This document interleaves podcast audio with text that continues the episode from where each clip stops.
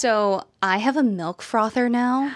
I love them. My friend got it for me, and it is Like the little handheld bzz bzz Uh, no, I've always had one of those, and those are lame. I have the plug-in, heats up your milk, froths it for you, or we'll do cold foam. It's the best, and now I always have a fun little drink. What is your go-to fun little drink of choice right now?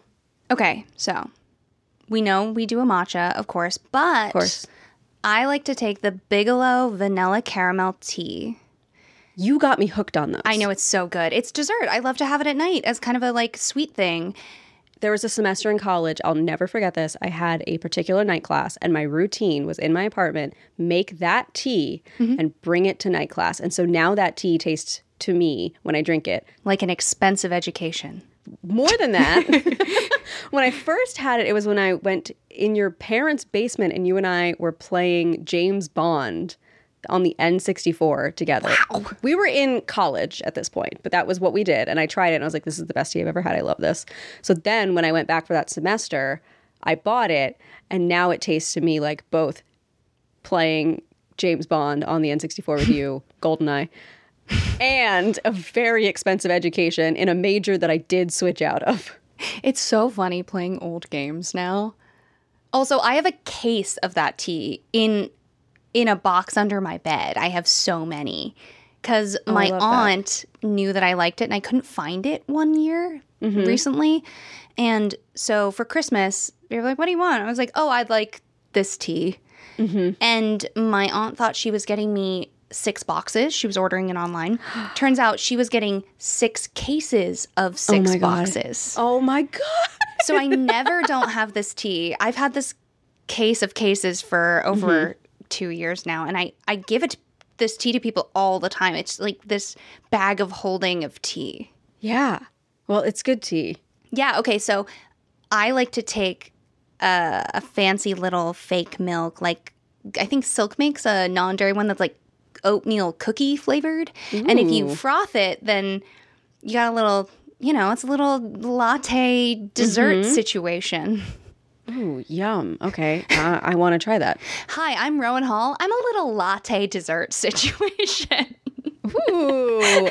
Hi, I'm Tracey Harrison. I'm a lavender oat milk latte. and this is Willing and Fable, your local coffee shop that brings you original retellings and in depth research on the history, mystery, and mythology that makes the world so fascinating. Each week, we enjoy a beverage. And we research a topic from history, mystery, or mythology, and then we write an original story to go along with that topic. So if you would like to support this podcast, interact with us online on TikTok, Instagram, Twitter. We're all over the place. We love to hear from you guys, and we love when you send us your thoughts on episodes or suggestions for other episodes. We're on all social media at Willing and Fable. or you can become a patron at patreon.com. We so appreciate our wonderful community that keeps the lights on on this podcast, the mics running, and maybe gets us a little latte. We love a little latte. That's not true. We don't spend any podcast money on little lattes. I don't spend podcast money on it, but I do spend my own money on it because some days, you know, I want a latte at home. I have an espresso maker. It's not a very fancy one, but I do have one. But there are some days where you want the bougie feeling mm-hmm. Of a coffee cup that you got at a cafe in your hand. Yeah, but here's the thing, Tracey. It's that coffee cup that is causing you to not have generational wealth. Right. I'll never be able to afford anything. You know, if I just didn't buy coffee, I could have everything. In fact, because of your coffee purchases, your entire generation actually is is gonna have no wealth and not be able to buy houses or do anything. It's it's really the the laziness, the the slacking behavior of purchasing coffee at your local coffee store and stimulating the economy. The other the other tragic part of this is I do unironically like an avocado toast at brunch. So I'm really never getting anywhere in life. You know, I actually recently did make the choice. I mm-hmm. sat down with myself and I said, you know what, Rowan, do you want a house? Do you want to retire? Or do you want avocado toast? And I said, ah, I'm frivolous and foolish. Let's do the avocado toast. Absolutely. It's that $6 purchase that's going to keep me from my dreams. You could save dozens of dollars a year by not getting it. Some denomination of six. What, like $36 a year? Yeah. We are losing it. Can you tell Tracey and I have been talking about politics recently? Oh, yeah. Yeah. No, we are. I would say we're at our wits' end, but wits' end is a nice spot in the distance behind us. Here's the thing my wit extends pretty far. It's my patience that's lacking. Ooh, interesting. anyway, tell us what you have to present to us today. This week, I am really excited about this topic. Uh, this is something that Rowan and I had talked about covering, and finally, season four, we're getting to cover Radclyffe Hall. I almost went, it's not season four, Tracey. What are you talking Yeah, Radclyffe Hall's been on our list for a minute. Mm-hmm. And you very quickly were enthusiastic about it and then gonna let me do it instead. And it's like, no, Yeah. Trace, take it away. Go. We did have it slotted under you for a while, and then uh, somehow it, it swung back around to me, and I'm very excited. Yeah, Um, because you looked at me like a child looks at Santa Claus. I, she's really interesting. I'm excited. This I I actually it, okay. Rowan doesn't know much about what I wrote for this episode, but she does know that I've been very giddy about it. So I also know this is a woman from history. And so mm-hmm. I am going to hedge my bets uh-huh. and say that you uh-huh. might be writing in first person this week. Oh, I'm so okay. Here's the thing. I sat down and said, I am the one thing I'm not doing is writing in first person. I was like, the one thing I'm not doing is I'm writing and not writing in first person and I'm not writing a poem. Those are the two things that are off the table. So let's write a story. And I had some ideas in mind. I actually had this idea of a story of someone who like was constantly trying to publish their own outlandish or queer or illegal novel and kept getting just one step behind Radclyffe Hall. Like every time they walked in to go publish their novel, Radclyffe Hall was Oh, walking that's out. so funny. that was my initial idea. And then you'll see there's this painting. There's a photo of Radclyffe Hall and her partner at the time, and there's another painting in the background of Radclyffe Hall's ex-lover. and this this this photo that they took is beautiful and haunting. And so I just started writing this idea of that, of the idea of these these partners with the ghost of someone else behind them and and the feelings on that. And so I wrote in first person with the poem in it. Yeah, you will recall that the episode before this was queer, and the episode before that was you and women in history, and all Yeah. of the stories were first person. So this is a surprise to no one, and I'm excited. The only person it's a surprise to is me because I put those two things as I will not do them, and then um, I did them. But for this episode, we're going to start off with a quote from the book The Well of Loneliness, which was written by Radclyffe Hall. You're neither unnatural, nor abominable, nor mad. You're as much a part of what people call nature as anyone else. Only you're unexplained as yet. You've not got your niche in creation. But someday that will come, and meanwhile, don't shrink from yourself, but face yourself calmly and bravely. Have courage. Do the best you can with your burden, but above all, be honorable. Cling to your honor for the sake of those who share the same burden. For their sake, show the world that people like you and they can be quite as selfless and fine as the rest of mankind. Let your life go to prove this.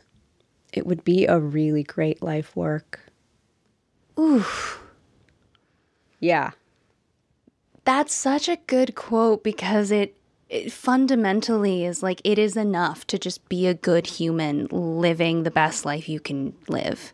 Yes. The best revenge is living a good life. And the best way to show people that you're not something they need to hate or fear is to be something they respect. It this sets the scene for the person we're about to spend the next however long talking about.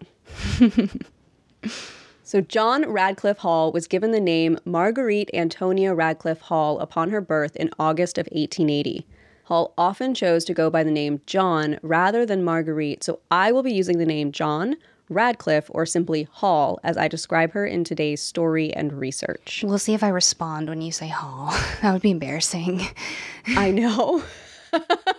I thought about that when I was writing the research for this, and I actually texted you and said, "Will it be too confusing if I say Hall?" And you're like, "Oh my god, I love it. Go for it." No, are you kidding uh, me? yeah, exactly. That was your response. So uh, someday you can cover a story of someone named Harrison, and then I can just constantly be confused. Oh, it's on. I love it. Before we get into her life story, I want to say something about gender and self identity, which is namely this gender is complicated.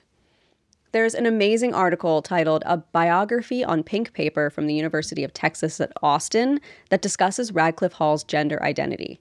They say, quote, as Hall never publicly identified as transgender nor used pronouns other than she, her, this teaching guide will adhere to those structures while naming and recognizing that it is an imperfect and potentially harmful solution. End quote. So, to be fair, you and I talked about this off podcast. Yes. Because we were both enthusiastic about it. Yes, we were both very passionate about this. And you know, that is the thing that people love to get up in arms about and kind of really dig into with Radclyffe Hall. And unfortunately, at the end of the day, you cannot just decide that someone would have used different pronouns than they did mm-hmm. in record. You cannot decide that someone is or is not transgender when you don't have the information to support it. And the reality is that Radclyffe Hall lived at a time in history could even be living today and have this happen, that it would not necessarily be safe or desirable to name yourself anything else, to make a lot of decisions that folks are trying to make safe today. But you just got to do what they did themselves, unfortunately, or maybe fortunately. Yes, we we don't know because the terms that we're talking about, queer, trans masc, transgender, non binary, those are modern concepts. And so to take those and put them onto someone who didn't have that as an option makes it really complicated to talk about them. And you're making choices for that person. And at the end of the day, I would say that someone from history, or even an icon from today, someone does not have to have the exact labels that you have, share the exact experience that you share for you to consider them someone worthy of emulating mm-hmm. or learning about. And I feel very lucky that John is part of the queer community. Pronouns be damned. Yes, uh, yes, absolutely. To quote the paper that I mentioned earlier once again, while queer history is long and nuanced, much of what is officially documented about queer people appears relatively recently. Laws, cultural conventions, and personal beliefs leave queer historians with a complicated task when it comes to sorting through intricate, delicate, and deeply personal information in the lives of long dead people. This is certainly not easy work. Many of the decisions archivists, educators, biographers, and scholars make are difficult, thorny, and open to criticism. Each choice made means the rejection of another choice. In many cases, these choices are political. For example, many words and terms we use to describe queer relationships and a range of genders are also relatively recent. While queer and transgender people, to use contemporary parlance, have always existed, the vocabulary modern audiences might use to describe them have not. How does one refer to a long dead queer person who self described as a, quote, woman trapped in a man's body? While it is possible that such a person might identify as a transgender person in the present, it is also possible they would not. The decision to label them as transgender is innately difficult, with different transgender historians advocating for and against the appropriateness of such a choice. End quote. It's the classic phrase no one is a monolith. Yes. You can't make everyone happy, and the decisions that really make some folks feel good and supported might bum other folks out. I will say, it's pretty cool to have a person who goes by John use she, mm-hmm. her, it feels very modern. It does feel very modern. And that was the decision I came to. I, in this episode, will be using she, her pronouns while addressing Hall by the name she preferred to use, which was John Radclyffe Hall. And I love that for her. Oh, absolutely. It feels powerful for the time and it feels powerful for now. It reminds me also of the discussion around disability language when we talked about sideshow freaks and how yes. we a had to use the term freaks when talking about the historical context that these people lived in but also mm-hmm. there's a whole discussion about a disabled person versus someone who is disabled. And I Yes. I think at the end of the day when everybody is operating at a place of of good faith and appreciation and enthusiasm, it's so much more valuable than the argument among well-intended folks. Yes, uh, the word "well intended" there is so important. Oh, it's doing a lot of heavy lifting. exactly, but it's exactly what you said. If I go to someone and I say this is a person with blindness versus a blind person, and let's say I say this is a, a person with blindness, and they say I would rather not have person first language, it makes it feel like I'm a caveat of something, which I've heard argued. Then that person will just say, Thank you for telling me, or I'm so sorry to have made you feel that way. I know differently now, as opposed to someone who gets defensive. But the person who gets defensive, defensive probably isn't thinking, should I say person first language or Absolutely not. no? They're the same people who are mad about M and M's. So Is that the sexy M&M thing? yes, yes, I didn't green know M&Ms. what anybody meant about that for a second. I just kept hearing the sexy M&M. oh my god, with no context, that's so funny.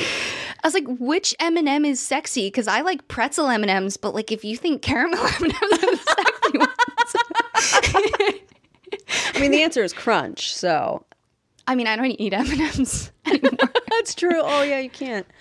Um, yeah, they they green M and m had her heels shortened. She might even be wearing sneakers. I'm not sure. And specifically, Tucker Carlson's like, I won't fuck that M and m So now everything's bad.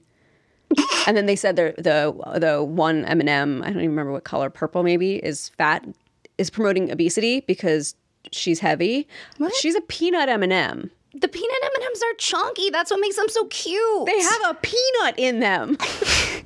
They have little M&M bellies. I love that. Yes. So be glad you were not uh, as chronically online as I am at the time that was happening because I never want to hear anyone talk about the sexy M&M again. But instead, we're going to talk about John Radclyffe Hall. Thank you. To start us out, I have one of my favorite pictures of her um, here for you to describe, Rowan. oh my god. I pulled this for you. I thought you'd like it as much as I do. She looks so hot. Okay. So cool. Look at this outfit. You would wear this outfit. Oh, I'd wear the hell out of that outfit. Um, so it's a full profile. So you get this exact, like, perfect line of half of her face. And John has a really strong nose. We love it. It's a good nose. Sharp jawline. Um, and really high collar with I think like an ascot style tie. There's a little bit of ruffle down the chest and a proper like black classic suit jacket, hands folded in front of them, leaning their arm over the chair. So you got kind of that that uh, confident wide set to the shoulders. And the hat, it's it's not a fedora. It's flat on the top with a round flat brim.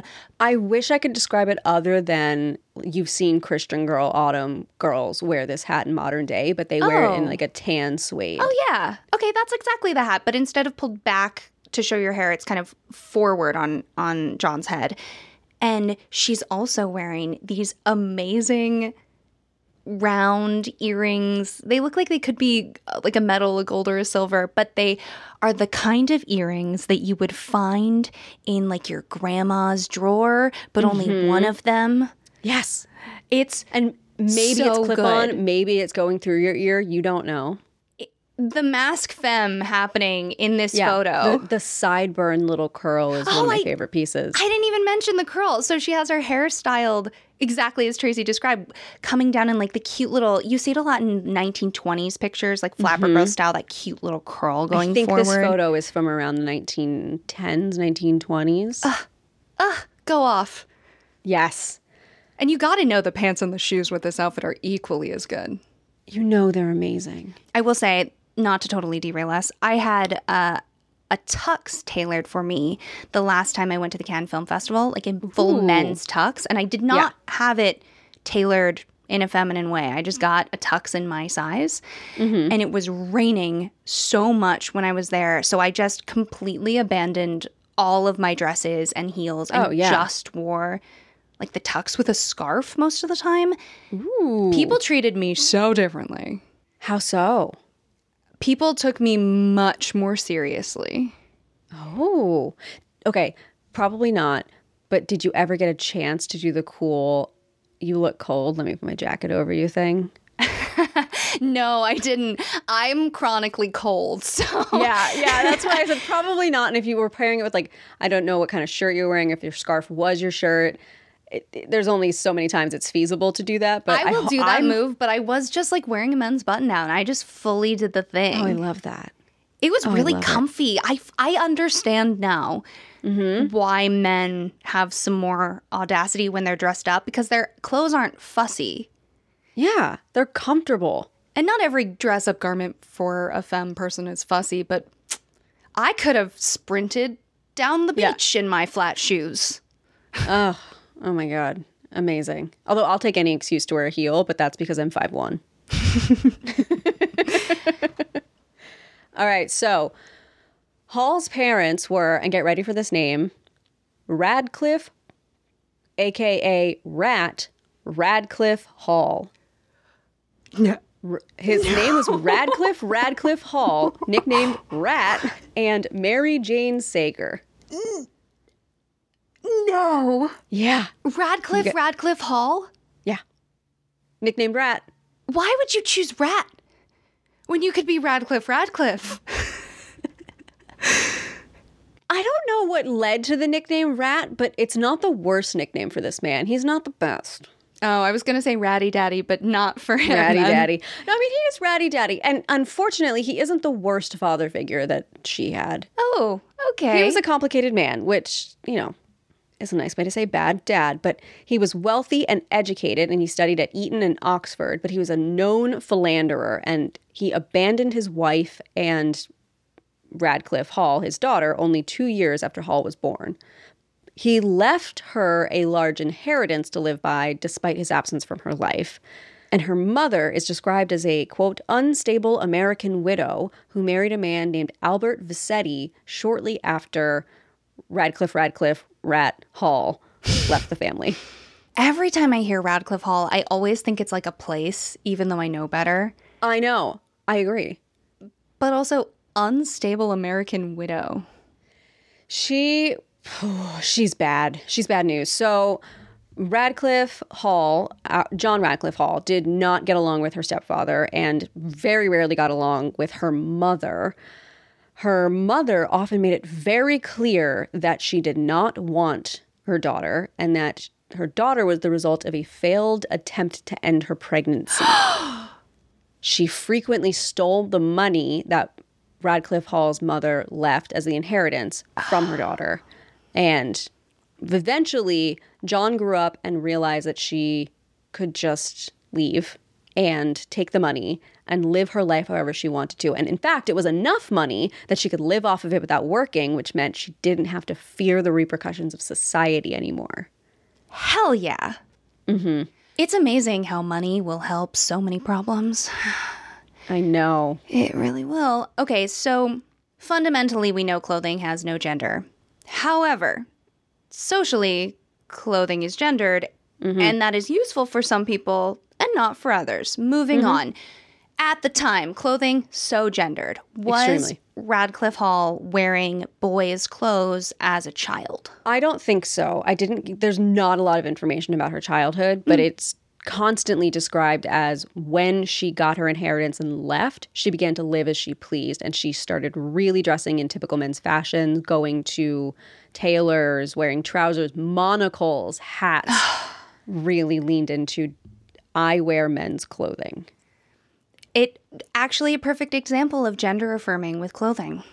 It is. And Hall described herself as a congenital invert, which is a term taken from the writings of Havelock Ellis and other turn of the century sexologists.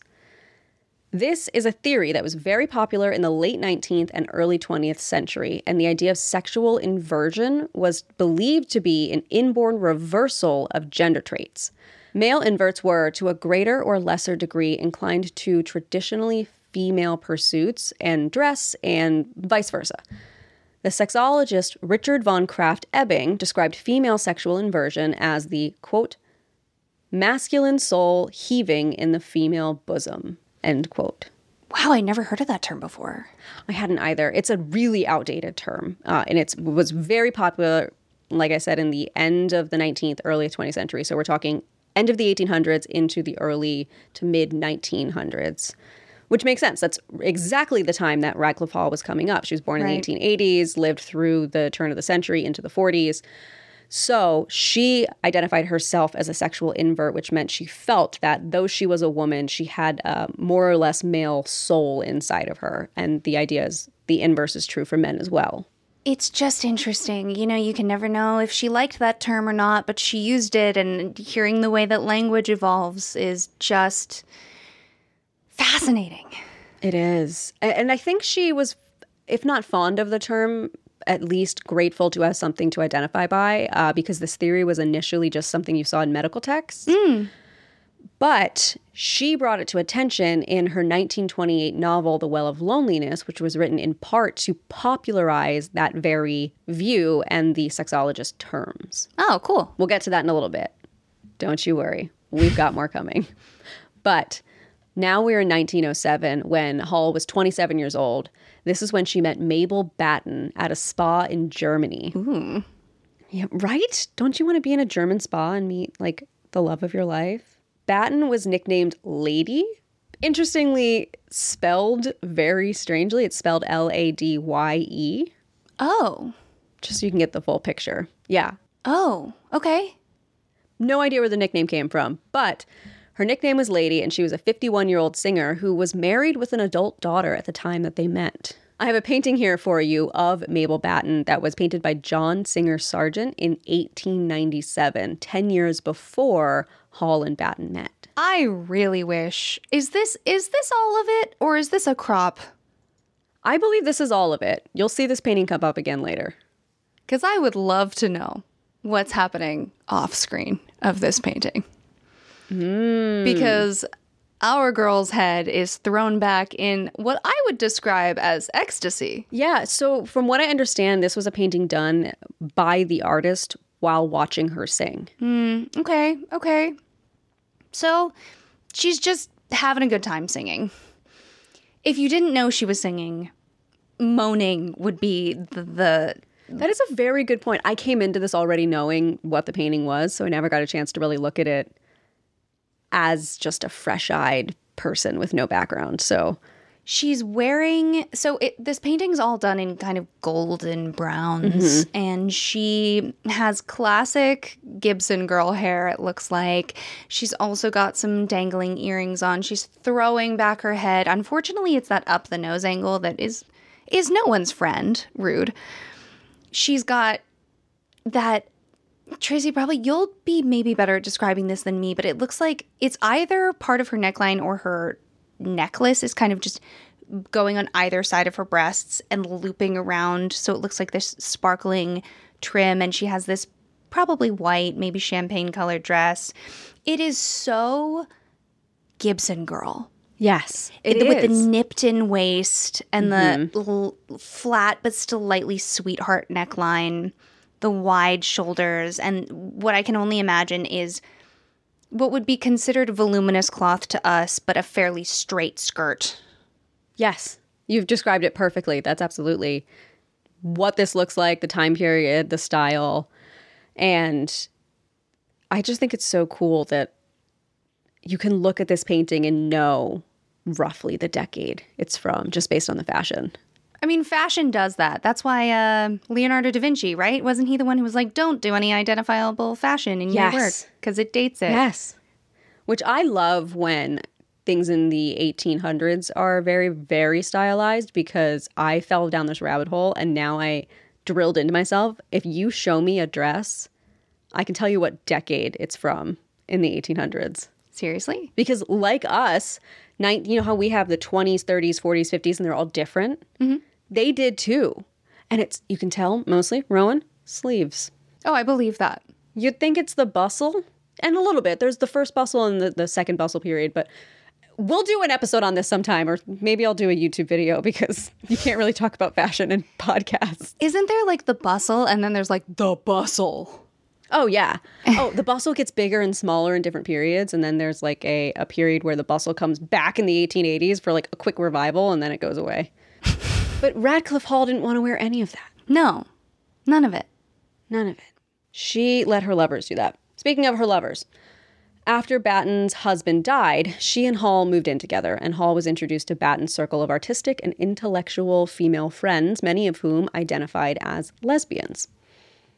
It was Mabel Batten who first called Hall John after remarking that she looked like one of Hall's male ancestors, and Hall liked this name so much that she chose to go by John for the rest of her life. That's so cute. Isn't that so cute? That's like if you went by Captain because you just were so charmed by being called Captain For my whole life. for your whole life. No, we'll stick with Rowan, I think. Thank you. But it was also Batten who encouraged John to begin publishing her poetry. Their relationship, however, would not last. As six years after they met, John fell in love with Batten's cousin, Una Troubridge, in 1915. Ooh, that's ice cold. I know. Troubridge was seven years Hall's junior, having been born in 1887. She was a sculptor and the wife of Vice Admiral Ernest Troubridge, with whom she shared a daughter. Hall and Troubridge would become and remain lovers throughout the rest of their lives. Oh, so is this an illicit affair? For a little bit, um, definitely awkwardness ensued because And then they aqua tofana the man, and it's they ride off into the sunset. I don't super know what happened to Troubridge's husband, but it was universally known she was with John Radclyffe Hall. oh, Like they were partners. Um, the love affair caused some tension between the three women, but Mabel Batten died of a stroke only a year after Hall and Troubridge became officially lovers. oh, Yeah. So she was with Hall for six years, and then only about a year later, she passed away. that's so sad. Because even if you aren't super close, you don't want your ex dying of a stroke. No, and this really devastated John. Um, John actually paid to have Mabel Batten's body embalmed and adorned with a silver crucifix blessed by the Pope himself. I'm sorry, that's an option. It is if you're John Radclyffe Hall. You just buy it at the mall. Like, how do you? Hall was surprisingly religious. Hmm. Was a devout Catholic, and according to Terry Philpott, all three women were, quote, undeterred by the church's admonitions of same sex relationships, and Hall's Catholicism sat beside a lifelong attachment to spiritualism and reincarnation. Quote. Yes. This is a woman who recognized, I think, pretty early on in her life, the concept of and and embraced it because she, eh, she was masculine and feminine and Catholic and spiritual and believed in reincarnation, loved Mabel and Una. Yeah, I mean, I think that's the exact right way to say it. She said, and. Porque no said, los "Yes, dos? and." Both. Both is good. Yes. In 1917, a year after Batten's death, Hall and Una Troubridge began living together, and we even know that they lived at 37 Holland Street in Kensington, London from 1924 to 1929. But the two of them lived together until Hall died in 1943. that's so lovely. So they were dedicated to each other. Let's talk about John Radclyffe Hall's career. Okay. She published five books of poetry between 1906 and 1915. And in 1924, she published her first novel, The Unlit Lamp. This story follows a young girl named Joan Ogden who dreams of setting up a flat in London with her friend Elizabeth and becoming a doctor. However, she feels trapped by her manipulative mother's emotional dependence on her. And this book ultimately did not do well upon its release due to its, quote, length and grimness.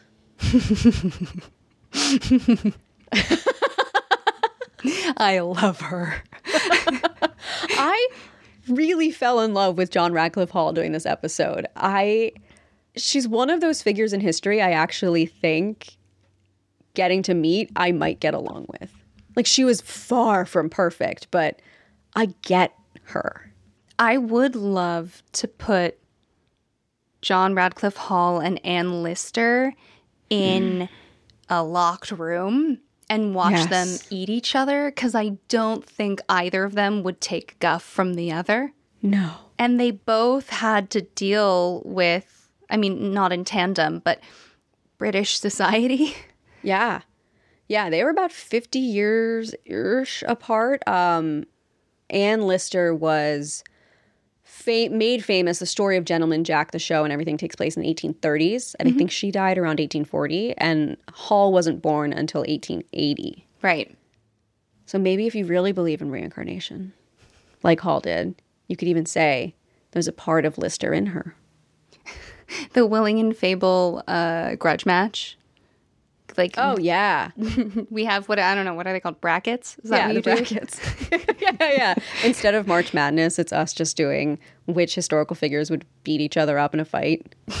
Yes. we all know Ching Shi and Julie d'Aubigny are going to be the final bosses. Yeah, if we're if we're talking historical figures, my money's on them. But there are some historical figures we haven't covered on the show that if we could put on the bracket, I think would be up there. Okay. So we'll get to those. so for John Radclyffe Hall's next novel, she intentionally chose a lighter topic and wrote a social comedy titled The Forge. This is the first book she published under the name M. Radclyffe instead of her full birth name. This book did much better than the first and made it onto the list of John O'London's Weekly, a well known literary magazine at the time. After this book, she would go on to use only Radclyffe Hall as her pen name. Yeah, interesting that she's publishing under Marguerite or a version of it, even mm-hmm. when she's going by John. I think it's one thing to go by John with your friends and family, or probably mostly just friends and found family, and another thing to put it out into the world for strangers. Fair. I don't know a ton about her, certainly not compared to you, but if I remember correctly, one of the reasons she wanted to make the forge lighter is because it was so difficult to get the first one published and then so difficult to sell because it was so dark. Yeah. And I I love that. Yeah. She's she's she's adapting, she's flexing, and then We just don't talk about historical figures having to deal with marketing and money in quite the same way. So it's really fun to get that detail. It is. It's a unique detail, and and not to gloss over it, but the we both know one of the main reasons we don't get to talk about historical figures having to think about marketing and money and this and that is because they were all rich and they didn't have to, and it's cool that we see her grappling with that, even though she also was rich and white and privileged in that sense. Oh, Tracey, just say it again and again and again. Don't worry, we will. we always do. Her book, A Saturday Life, was published in 1925, and then Adam's Breed in 1926, which was a novel about an Italian head waiter who, becoming disgusted with his job and even with food itself, gives away his belongings and lives as a hermit in the forest. yes. Right? big, big mood for our modern times. I'm just a little guy. He's just a little guy and he's just going to go live in the forest. this book sold well. It was critically acclaimed and won both the Prix Femina and the James Tait Black Prize, a feat previously achieved only by E.M. Forrester's A Passage to India. In 1926, she published her first short story dealing with homosexuality. Twelve days later, she began writing her most well known work, The Well of Loneliness. I have a picture here of the 1951 cover of the book, The Well of Loneliness. Oh, wow. It's wild imagining a specifically queer book being published in the 50s. It makes sense. I get it. But you know, the 50s, you think of like white picket fences and Mommy's Little Helper and Mad Men and all of that. Oh, yeah. We'll get to it. This is a reprint from the original. The original was published in 1928, but for reasons we'll get to, this copy is from the 50s for for when people could get their hands on it. Gotcha. Okay, so this book cost 35 cents. Mm-hmm. It says it right on the cover. Yeah. Oh my gosh. it's the cover is a painting, and these two women are off to the right. One is in the one closest to us is in profile, not unlike John was in the photograph of her. In she's got black hair and looks like a white button down, and then there's a woman standing behind her with kind of red toned light brown hair and a bob, a blue dress with cap sleeves, looking down favorably, I would say, mm-hmm. at the woman in front of her. Kind of like standing over her, but in a in a good way. And they're both reaching towards the far corner, and then there's just randomly fire behind Yeah. them. And a Yeah. picture frame or just a gold line for no reason. I think it's just like it, it looks like it could be a painting of fire. It looks like it could be a fireplace that they're in front of at a weird angle. It's a very interesting illustration, but you just look at it and especially the person in the front is so 50s. Right. Well, and the person behind her is painted with a contour that is so 20 teens. Yeah. This is the only one of John's novels to have overt lesbian themes. It tells the story of Stephen Gordon, a lesbian woman who, like Hall, identifies as an invert. The book, though far, far from explicit, was the subject of an obscenity trial in the UK, which resulted in an order for the destruction of all copies of the book. Oh. Oh, yeah. The United States allowed its publication, but only after a very lengthy court battle. While many authors supported the book and came forward in its defense, Virginia Woolf thought the novel was a, quote, pale, tepid, vapid book. Harsh critic. However, she was still willing to go and take the stand in its defense, despite her claiming to dread the thought of doing so. Okay, you know what? You don't have to like it. At least you're there, I guess. both Virginia Woolf and a lot of other authors really felt strongly that this book should not be banned because it was infringing on their ability to write and to say things and to put thoughts out into the world because this was not an explicit book and we'll get into it but this came out the same year as Lady Chatterley's Lover. Yeah, but that one's straight. Right? Yeah, it also that one got banned and had a whole thing. But this one, if this story was between a man and a woman, no one would question it. This was a pretty chaste novel, but it was very clearly showing a love story between two women. So in the end, Magistrate Sir Chartres Biron ruled that authors could not testify for the book as its literary merit was irrelevant to the trial.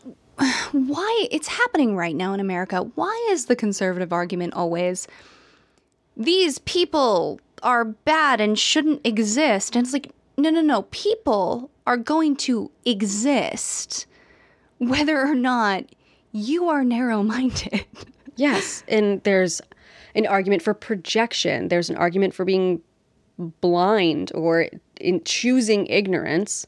It's cherry picking items from religion, regardless of the conversation of religion being a part of politics and government. It, it, we will get into it later.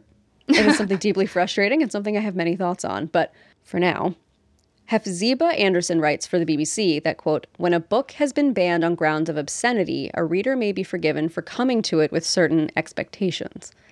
In the case of Radclyffe Hall's The Well of Loneliness, those expectations are decidedly misleading. For all the clasping of hands and flushing of cheeks that fills its nearly 500 pages, this is no Lady Chatterley's lover. Both were published in 1928 and subsequently banned, but whereas D.H. Lawrence described his protagonist's trysts in vocabulary that would still necessitate asterisks here, Hall stops at the bedchamber door. Aside from a kiss that is, quote, full on the lips as a lover, end quote, the coyly phrased, that night they were not divided, is as racy as the well of loneliness gets, end Of quote. course it is, because even today, people have to get excited being like, I think those two women are a couple on this CW show because of this one detail that is no, basically not there.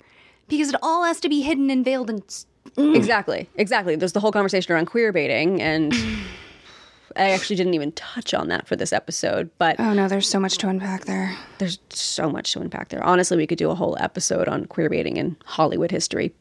But there was just a movie that came out of Lady Chatterley's Lover. Where is my Well of Loneliness movie? I looked it up. I haven't found one, and I want it. That's my my my shout out, my call to Hollywood. Hello, Hollywood. We Hello, would like a, Hollywood. a well of loneliness movie. Thank you. Operator, put me through to Hollywood. I have a great pitch. so, quoting that BBC article again, quote, the controversy, of course, stemmed not from what was being done so much as who was doing it with whom. If Lady Chatterley caused a scandal by showing lust to be no respecter of class boundaries, Hall's novel was still more shocking because its protagonist, despite being named Stephen Gordon, is a woman, and her supposedly masculine proclivities extend far beyond her name. She weightlifts and refuses to ride side saddle. She gets her clothes made by a tailor rather than a dressmaker, and longs to cut her hair short. And from a young age, she's prone to unusually intense feelings for other women. End quote. it's interesting that a character like this, which was so incredibly revolutionary for its time, is just almost something of a stock character now. Yeah, it, tropes exist for a reason. Yeah. I know that person. I love them. Like, Yeah. that person exists. Again, it's not up for debate if they exist. Writing about them, really cool. Yeah. And it's just, it's, I don't know, it's the same thing, different day. It's us sitting here in 2023 being like, they should have done it differently. And then also turning around and going, gosh, I wish we were doing it differently now. Welcome, Rowan. That is the whole thesis of my entire argument for this episode. This whole episode is dang, they were really hoping the future would be better for them in 1880s and pushing the boundaries for it. And whoops, we're not there yet. It's not that future, even though it feels like it should be. But, but, and I will say this because I think there some optimism is deserved. Uh, we do have a podcast where we two women are talking about this queer woman and, and in a very open context. Yes. Everyone gets to listen and just exist. That is a very good point. I, I like Optimist Rowan. You know, I I watched a video today about how to dress and put on makeup and like prepare yourself to like get empathy from doctors who otherwise Oh. won't believe you. And I then I the sent it to Yeah. you and I've Yeah. been mad all day, so I'm now I'm really reaching for the good things. I got myself into a tizzy researching this episode, and I'm ready to have a lot of conversations about uh, queer youth and queer experiences in our culture today. But before we get there, let's continue the life of Radclyffe Hall. In 2019, papers from Hall's archive were revealed, and they showed that thousands of readers had written to Hall to protest the banning of her book. Many wrote sentiments praising her work and thanking her for sharing their story. Readers especially connected with a sort of prayer at the end of the novel quote, Rise up and defend us. Acknowledge us, O God, before the whole world. Give us also the right to our existence. End quote. For thousands, perhaps even millions of men and women, the well of loneliness became a beacon, a Bible, and a lifeline. Maud Royden, a female preacher, gave passionate support for the book. A sermon on the subject was published in the Guildhouse Monthly in April of 1929. It went, quote, I feel bound to say that I find it difficult to understand why an official who permits the publication of books so filthy that it soils the mind to read them, and the production of plays in which everything that is connected with sex is degraded, in which marriage and adultery alike are treated as though they were rather a nasty joke, should have fastened on this particular book as being unfit for us to read. I do not desire that those other books or plays should be suppressed.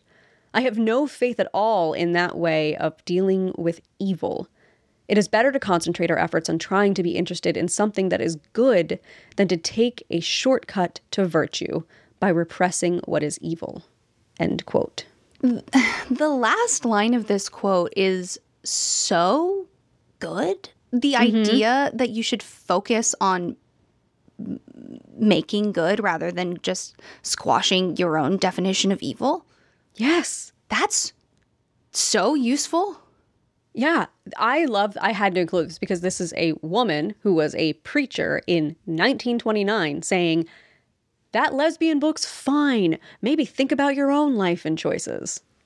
Yeah, you know, the idea of a a Christian, Christian, this woman is a Christian preacher? Yeah, yeah. Wild. Or maybe not wild. I don't know. You just never hear about it. No, it feels wild. I know some preachers today. Uh, there was a church near me that ended up splitting because a new preacher came in and was very anti LGBTQ, and it caused a lot of ruckus in the church. People I know in my life attended that church and stood up in defense of the queer community, and eventually half the church physically left Oh. and moved to another building with that preacher. And the church that the people I know go to found a new preacher. I guess preacher's a Catholic term. I clearly don't go to church. They found a new person to lead them. Wow. And oh no, preacher's fine. Priest is Catholic. I'm really showing how not religious I was. Aren't you up. g- christened I was or Catholic something? Didn't you marry yeah. Jesus when you were 12 or whatever?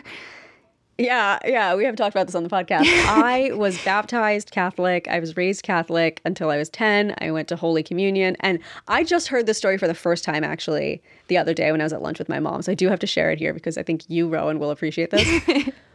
so when my parents moved when I was 10, in Pennsylvania, you can't just go to any Catholic church you want. You have to go to the church whose parish you are in. Are you kidding me? Yeah. Yeah. You you have a specific church you go to based on the parish you're in, which in New Jersey where my parents were from, you could go to any Catholic church you wanted. So, when we moved we had to, Decides? I don't, people make these boundaries, I guess, where it's like this if you live within this zip code area, you go to this church. If you live within this one, you go to this one. Like it stems back to that old English like uh, this is my actual parish because I'm the village priest. Like the Sharks versus the Jets, but with communion wafers? What? Anyway, Yeah. Okay. Yeah. So we go to this new this new church, or my my parents are going to like you have to like sign up and all this stuff, and I don't remember the full conversation they were having because my mom I think also couldn't remember the full conversation, but basically, my mom was like. Oh, they called and my, there, my dad was signing everything up. They're like, "Oh, we also need your wife and you know her information." And they're like, "No." He was like, "You don't want to talk to my wife.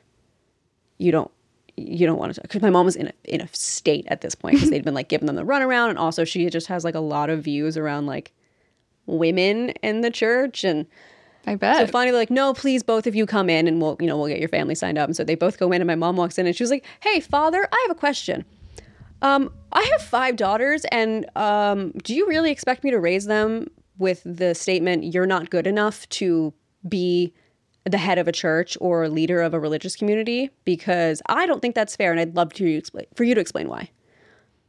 And my dad just looks at him and goes, "I told you you didn't want to talk to my wife." what did he say? Oh, he just did some kind of stutter. My parents ended that meeting by not signing up for the church, and that I never went to church again. my dad was like, "Solidarity. I'm standing by my wife." Yeah, I mean, he's the sixth and only guy in the family. yeah, yeah, yeah. But I, I, you know, he came from a family. My grandfather was attending church. Uh, uh, he actually attended church until he was 92 years old uh, and was, you know, the guy giving out Holy Communion, and then didn't like the treatment that the church was giving the congregants and the beliefs they started having. And at 93, I think it was, left his church and was like, "I'm not putting up with your bullshit anymore." But he said it much nicer because he was Irish Catholic and quiet. That's pretty badass because I know a lot of Irish Catholics and most Irish Catholics who are getting near the end of their life kind of dig in a little bit more Yeah, in preparation for heaven, I imagine. yeah. So good on him.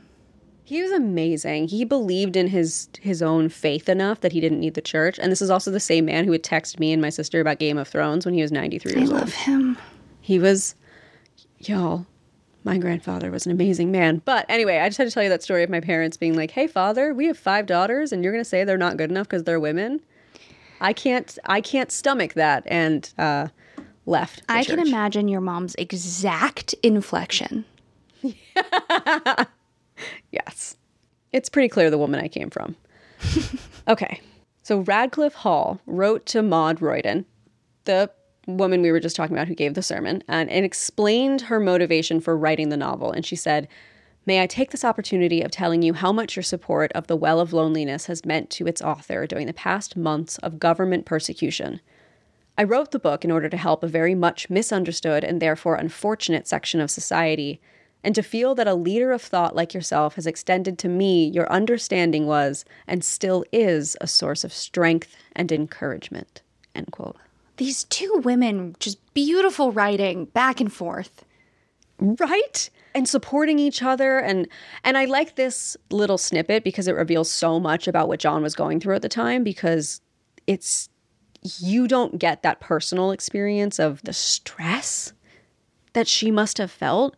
You can understand it objectively of okay, she wrote a book and it went up for an obscenity trial within weeks of it being published, but to really dig into the statement of your support over these few months of government persecution says so much about the way it was clearly weighing on her. People are killed for less. Yes, often, and still to this day. I can't imagine how afraid she must have been. But uh, The Well of Loneliness is not without its critiques either.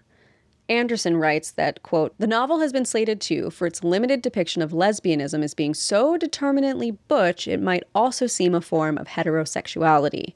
And it's been called biphobic for the way it depicts Mary Llewellyn, who has relationships with men as well as with Stephen, and misogynistic for the way in which it denies her any say in her own future. Its descriptions of gay men, meanwhile, read like crass caricature. There's also its racism and classism, which can be shocking to encounter in a text that's gone down in literary history as being so radically progressive. Nor is there any getting away from the fact that this is simply not great literature. The book is long winded and full of stilted dialogue. Change a few pronouns, and in some ways it resembles the pulp romances of its era. As with other banned books, this is a novel whose status is intrinsically linked to its having been censored. End quote. Why is there always racism? there is again, you want this to be a perfect story. You want this to be the the fairy tale of she was radical and she had the perfect opinions and perfect views and she wrote this amazing novel. You want someone from today to be transported back then and say all the same things we would say today and then get to praise them because they said it in 1928. But the reality is, she was someone who was born in 1880, wrote this book in 1928, and was so confronted on the daily with the idea of her queer experience that it makes sense she just didn't confront racism, classism, even general misogyny. I kind of just assumed there'd be classism because she has enough money to insulate her from a lot of issues. Mm-hmm. But boy, would it have been nice if it just wasn't racist. Would have been amazing. And I haven't actually read The Well of Loneliness, so I can't speak to what degree there is racism in it. Obviously, no racism is good, but is it a fundamental part of the novel, or is it something that you see once in a sentence and cringe at? I can't answer that question. I could read the book and give you another answer, but either way, the classism, sexism, racism are all in there. Amongst, there's that and, and it is a radical book about lesbians. It's interesting. The biphobia doesn't surprise me in any way at all and isn't even making the list of things that I'm like particularly irked about. Just because, like, hmm. of course there's biphobia. When is there not? Again, even today. Oh, yeah. still see it. Oh, yeah. so, love it or hate it, there is no denying that Radclyffe Hall's The Well of Loneliness was a deeply personal story that has resonated with thousands of queer men and women in the almost 100 years since it was published. Hall published one novel after The Well of Loneliness titled The Master of the House. At her insistence, The Master of the House was published with no cover blurb, which may have misled some purchasers into thinking it was another novel about inversion. Advance sales were strong, and the book made number one on the Observer's bestseller list, but it received poor reviews in several key periodicals, and sales soon dropped off. But more importantly, let's talk about why she published the story at all. During the controversy and trial for The Well of Loneliness, an anonymous verse titled The Sink of Solitude had appeared. Although its primary targets were James Douglas, who had called for the well's suppression, and the Home Secretary William Joynson Hicks, who had started legal proceedings. His name is William Joynson Hicks. No one in this story has a particularly quote unquote normal name. Yeah, yeah. Uh, I just had to call that out. I didn't say Johnson weird. It also mocked Hall and her book, The Well of Loneliness. And one of the illustrations, which depicted Hall nailed to a cross, Oh. so horrified her that she could barely speak of it for years afterwards. Her sense of guilt at being depicted in a drawing that she saw as blasphemous led her to choose a religious subject for the book The Master of the House. And that is why it was published.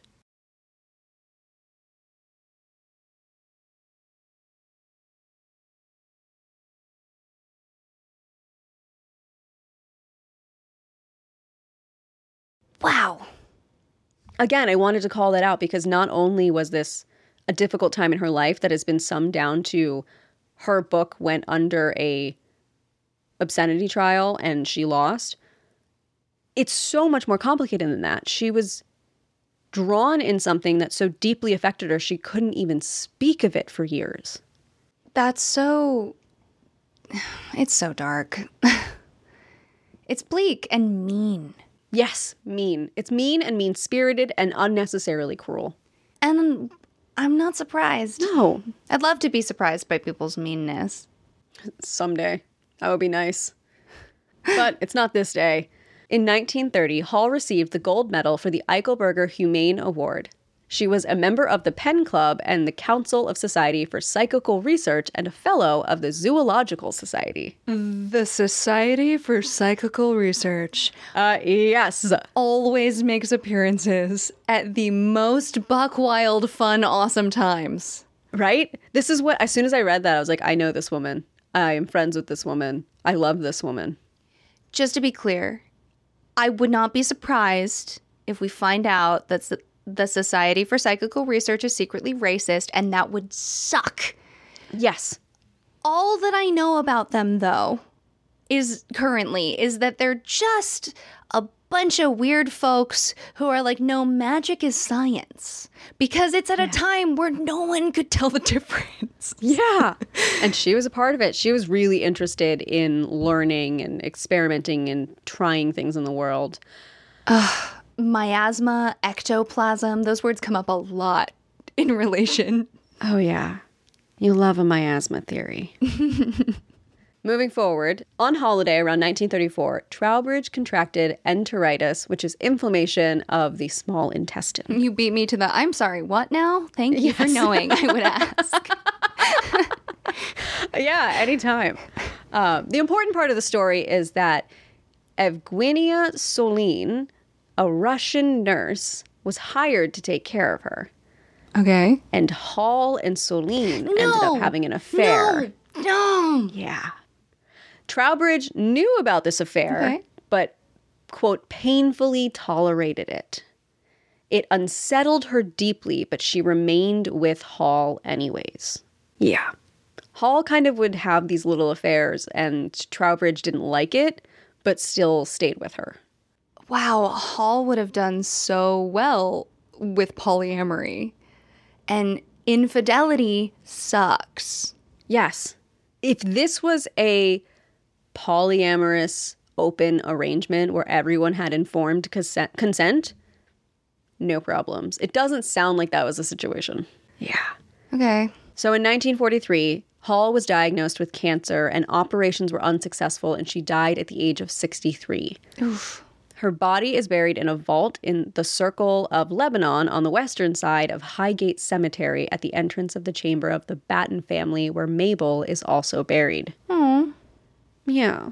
The teaching guide, a biography on pink paper for the University of Texas, writes that, quote, her partner, Una Troubridge, had her own life and narrative. Buried with the words friend of Radclyffe Hall on her casket, Troubridge's life and contributions are worthy of remembrance and study. While Hall's legacy, over which Troubridge was deeply protective, dominates much of what people know about Troubridge, she too was her own person with depth, interests, and intellect. Like Hall, Troubridge was an imperfect person. Both held reactionary political beliefs typical of their class in regards to race, classism, and even gender expectations. Both went even further by expressing support for fascism in the 1930s, supporting the political suppression of anti fascist people and literature in Mussolini's Italy. Hmm. Both Hall and Troubridge had difficulties in their relationship, such as Hall's infidelity and Troubridge's overly controlling attitude towards Hall. End quote. The f- fascism thing doesn't surprise me again because, as the paper said, because of the social class that they were in and Right. the kinds of people that they would have spent their time with potentially. Right. It's so funny that in their crypt, it's still they were roommates. It's still they were roommates. I had to include that. I also had to include that I really appreciated that this paper took the time to highlight Troubridge as her own person mm-hmm. and really emphasize that she wasn't just a figure in someone else's story. So good. It's so good and, and so important to think about. So, this picture that I have here is the picture that inspired my story today. Look at them. Yes, it is a photograph of uh, Radclyffe Hall on the right and Una Troubridge in the front, and then you'll see the portrait Oh we my talked about God. earlier. There are the so many things happening. Yes, Okay, so my friends, the room. We've got toward the right a fireplace with a potted plant in front of it. Above it is clearly a painting that, funnily, is so dark it looks like a TV. Um, I have the same thing. This this photo has such modern vibes, like modern people trying to look old fashioned instead of just folks living at that time. So then on the left, Una is sitting on it. It's not a couch. It's like there's more surface area to kind of lay back. so yeah, it's like a chaise lounge, but like wider. She's got a drop waist 1920s flapper style mm-hmm. dress that's in like a shiny sateen fabric, no sleeves. She's a bracelet on her upper arm. Mm-hmm. The necklace situation is big and bold. I think it's like a collary type necklace. Yeah. She's got this little like pixie face and her haircut. It's one of those super short flapper bobs that curls in right under her cheekbones, and her bangs are going into a point in the middle. Oh yeah, it is the strongest triangle point where the the longest point is right above her nose. She's got this Incredible. pinched little face. Mm-hmm. I just, I love it. She looks like a flapper, and Yes. Then John is standing next to the lounge chair, we'll say, leaning back against the wall, looking for all the world like a Calvin Klein model kind of pose. Mm-hmm. She has her hair slicked back. Um, you know the Great Gatsby hair, like where Leonardo DiCaprio looks like a jerk, and it's Yeah. slicked. It's that hair. Uh, and then a tux jacket that has some kind of cool pattern on it, Yeah. a bow tie. Is she holding a cigarette in one hand? yes. But then she's wearing a skirt on the bottom with the tux jacket that's so perfect. And Yeah. the skirt goes down to just below the knees. So it's again that flapper kind of length, but it's like a straight cut. It's it's just a little wider than a pencil skirt. So it's this mix up of you'd think like a women's work suit today and a mm-hmm. men's tux. Yes. And and here's the really good detail. In the upper left-hand corner is the painting of the former lover in mm-hmm. ecstasy singing pose. Yes. So in on the left is the painting of Mabel Batten. Behind and sort of looking over Una Troubridge and John Radclyffe Hall in the front. What? That idea is what inspired me for this story. She's she is so ever present even in death. Wow. Okay. You know, I I can't speak to the kind of larger world, but I will say in my own experience, it is just so inherently heteronormative to have to revile your ex. Mm-hmm. And I listen, sometimes exes do horrible things to people. I know. Yes. But- yes. But, you know, sometimes people just break up. Mm-hmm. And it feels, again, just my own interactions with people, it just feels so straight to then have to, I hate this person. Yes. And so it, it, it's not surprising to me that in a queer relationship, the ex could still be a human. Right. And don't forget the, that, you know, Mabel Batten was uh, a relation of Una Troubridge's. So, you know, they probably had some affection for each other. Right. It's just there is a version of this story that I would imagine between a woman and a man where they're like, no, I don't care if she's my cousin. Mm, you loved mm-hmm. her and left her and, you know, whatever. So, Rowan, are you ready for the story I wrote this week? Oh, I'm so ready. Okay. She hovered over their shoulders like a ghost, or perhaps like the memory of something that's divine only in its absence, beloved because it isn't there and never will be again beautiful and shiny in the way that only a memory can be. Her portrait was the largest painting in the dimly lit room. The whole room had an air of oppression to it, like each breath was a labor unto itself, and I could feel it snaking into my lungs like smoke from the fireplace. But unlike smoke, there was no flue to close or window to open to let the feelings out. Our host weaved through the small crowd of us with ease, and there was an air of nonchalance. Una wore a small smile plastered to her face whenever she thought someone was looking, which was all the time. And she lived her life as though an audience were just around the other side of her. Sometimes I wondered if she performed her little shows even in her sleep. How sad, I thought, to be so in fear of yourself that you lived your life inside of a glass cage. Oh, you let people think they knew you, and sometimes their hand would even gently slip past the glass bars and they touched the very soul of you, but they never got close enough to grab hold. They never really knew your heart and your soul, and all they knew was the gentle curve of your smile as they sauntered past. John was so very different in that regard. She wore her heart so boldly on her sleeve, it was like she was asking for the world to break it. I understood Una's instinct to protect her with a fierceness that at times bordered on frightening. John was the sort of person you were lucky to meet once in a lifetime. She was loud and soft and open and proud and gentle and quiet and so much more all at once. She took up all of the space and air in a room, and I was certain that even her whispers would sound like a god's booming voice echoing off the mountainside. Whereas I believed that even when Una shouted, it would hit the air like a whisper. A gentle and relentless force, no matter the volume. So different were they in that regard, and yet they never seemed to clash. I never saw them step on each other's toes in their intricate dance of life and love. That's not to say their relationship was perfect. The ghost of Mabel hung heavy in every conversation. Her portrait was a constant reminder of what stood between the two women.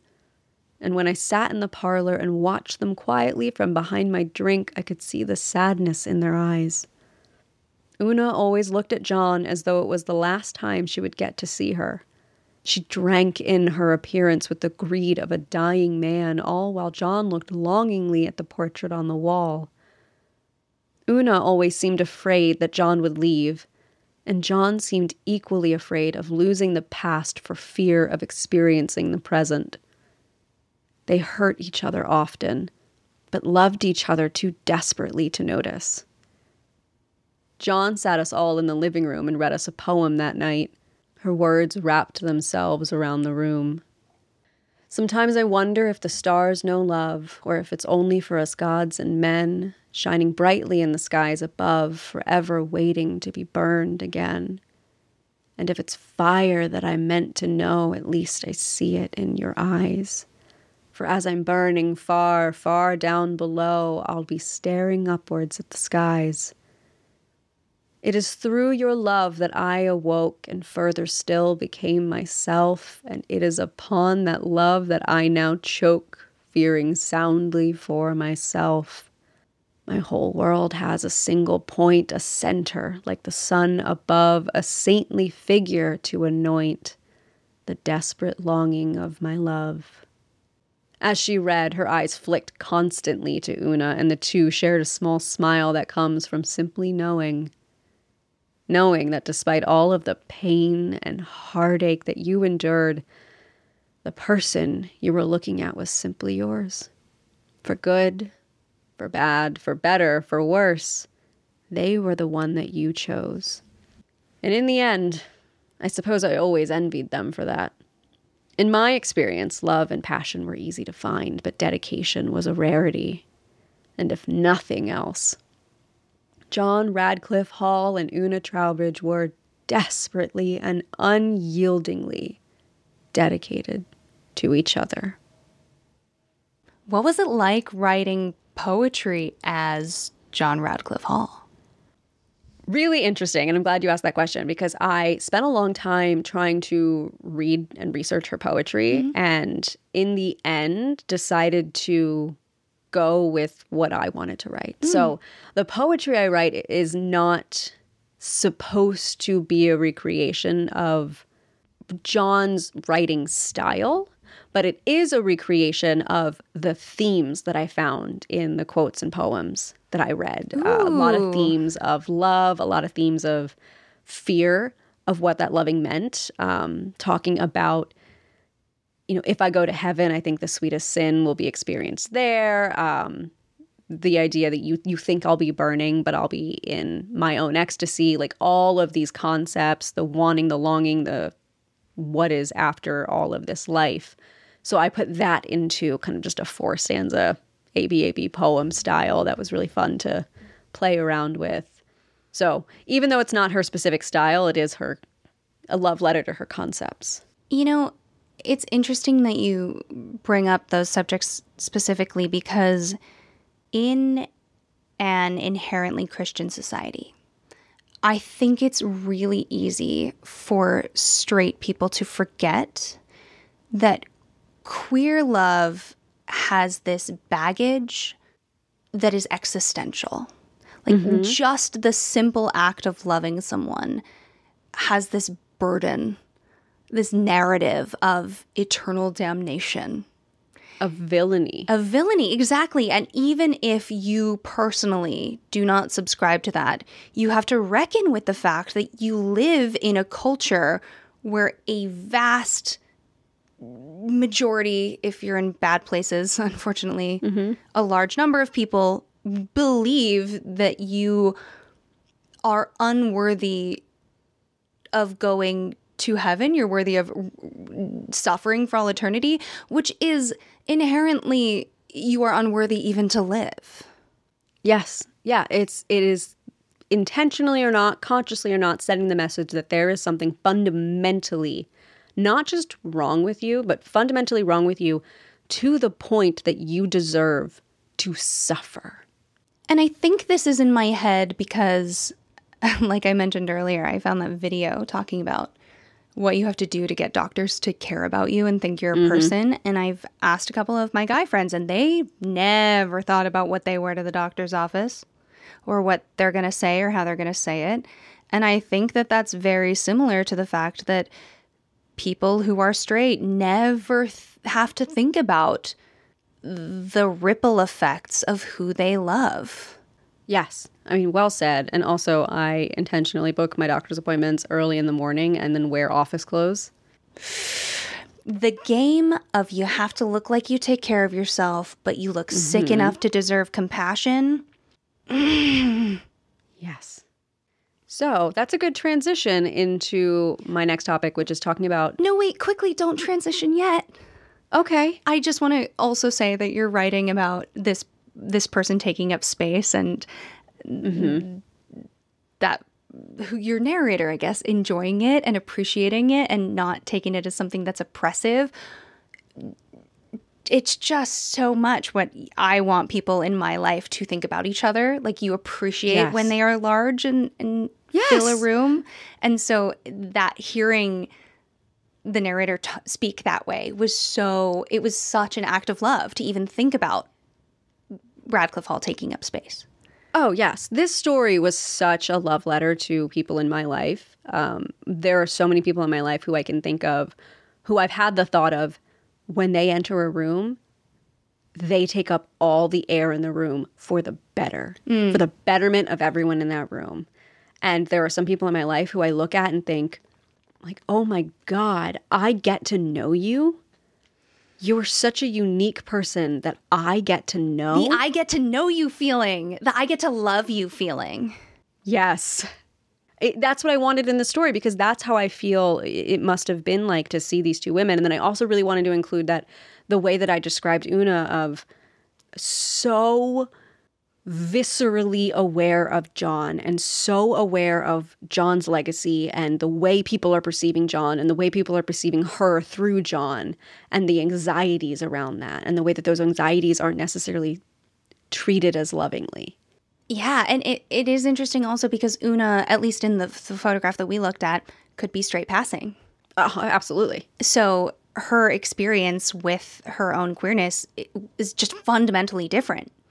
And the way that affects every facet of their lives, and then hearing the narrator love both mm-hmm. ways of kind of tackling it. I I just really appreciated that, especially because you captured kind of the way that two people who are very much in love might orbit each other, like that magnetism. Mm-hmm. Great job. Thank you. Okay, now talk about research. Now that we've appreciated you. okay, so now we're going to talk about uh, queer youth today and uh, content warnings for mentions of suicide.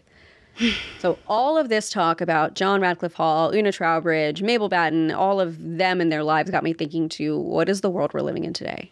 What's happening now? Surely the experience of being a queer person must be better. And in some ways, obviously, in, in there are a lot of ways in which it is, but there are also many ways in which it's not. So I started with the Trevor Project. Mm. And they surveyed nearly 34,000 LGBTQ plus people ages 13 to 24 in 2022. And they found that suicide is the second leading cause of death among young people aged 10 to 24. And LGBTQ plus youth are at a significantly increased risk. And according to their analysis of CDC data, almost half, 48%, of bi young people seriously considered attempting suicide in the past year. Among gay or lesbian youth, 37% seriously considered suicide, and among straight youth, 14% seriously considered suicide. These suicide risk disparities among bi youth also remain constant across gender identity and race and ethnicity. Meanwhile, black, transgender, and non binary youth report disproportionate rates of suicide risk, with 59% seriously considering suicide and more than one in four, 26%, attempting suicide in the past year. Whew, those are harrowing numbers.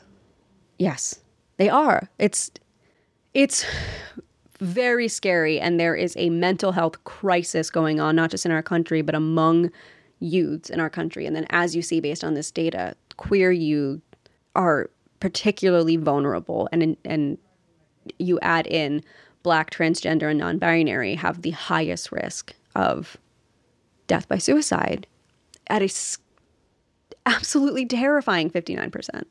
We've said it on this podcast before. It is worth saying again. The farther away you get from being a straight white cisgender man, mm-hmm. The harder your life becomes. So the less straight passing you are. Not being white, full stop. Yes. And then add in how you might look to the outside world. And mm-hmm. just every single thing you add, it's not surprising to me that the numbers get worse. I don't have to say this to our audience, probably, but all of those kids are someone's daughters and sons and children. Mm-hmm. It. yeah. This year, laws targeting LGBTQ youth have emerged across the country.